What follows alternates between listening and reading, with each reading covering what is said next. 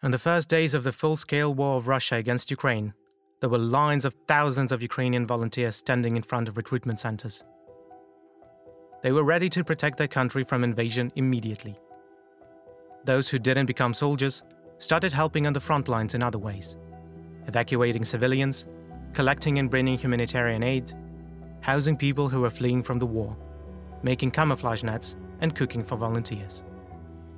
Every volunteer has their own story a story of a human who did and keeps doing everything they can so that Ukraine wins this war. From the very beginning of the full scale invasion, the Team of War Stories from Ukraine project has been documenting testimonies and experiences of people who live in Ukraine.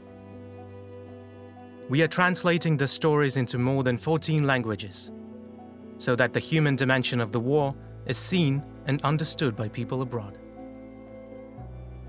During the past few months, we have been able to record more than 100 stories those of people who experienced occupation, lost their loved ones and homes, survived themselves, and saved families. Those who are staying in their occupied villages and towns, those coming back home after evacuating, those who have nowhere to return to, those who are protecting their country and doing their jobs. We want to show the human face of this war. The story of Alexander Drimanov from Kryvyi Rih is a story of someone who had every reason to do nothing but take care of his own health and safety. His story is a story of courage and strength. 46 year old Alexander had all the formal reasons to stay away from the war that Russia is waging against Ukraine. Two years ago, he was diagnosed with lung cancer. Since then, he's had 40 chemo sessions. He was rejected both by the army and by the territorial defense forces due to his medical condition. Moreover, the man has a 12 year old son. They told me to dig trenches. I would make one or two digs with a shovel and fall from exhaustion. I thought it would be easier to make Molotov cocktails, but the fumes made me cough and suffocate. They forced me out. Finally, he saw an ad from some volunteers looking for a driver. Before he got his diagnosis, Alexander has worked as a minicab driver and a trucker. So he offered his services. His task was to deliver humanitarian supplies to the Ukrainian troops based near an occupied city in the south of Ukraine. The volunteer girl asked me if I realized that any trip may turn into a one way trip. I said I did, but I had nothing to lose. My cancer would kill me anyway, Alexander recalls. Naturally, the girl cried.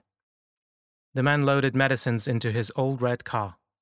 He asked his neighbors to look after his son in case he wouldn't come back and set off. After he passed the first checkpoints, he realized there would be no support, no corridor, and no communication. After the last Ukrainian checkpoint, there was an empty road covered with snow. While driving, I tried to distract myself and think about the landscape. But deep inside, I felt horror, Alexander says. Still, I never thought of driving back. At the crossing, I could pick either the road through the village or the detour. I took the detour. I saw a gas station with parked cars and people drinking coffee. No military. So I drove on. He had driven one and a half kilometers when three men wearing spotted Russian uniforms, ran out into the road and started shooting. Alexander made a sharp turn and rushed back. I think they would have shot me dead if they wanted to, but it looked more like a warning. They didn't want me to drive further. Only on the way back he noticed bullet holes in other cars at the gas station. The man sitting there turned out to be the local hunters. They held the line and stole Russian military equipment whenever they could. At last, Alexander arrived at the destination and delivered the precious cargo. The stressful experience he had left him stuttering. But he kept on delivering humanitarian supplies for the soldiers.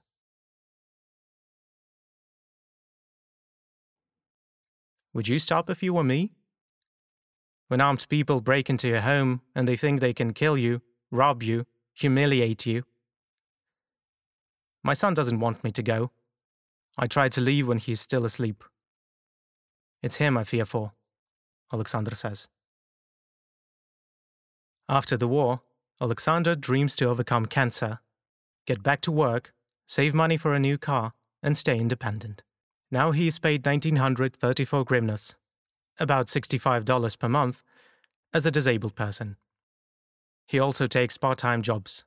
His family helps him with his therapy. I believe in our victory. Even if you are ill, disabled, or crippled, you still must try to do what you can. None of us should hide, Alexander says.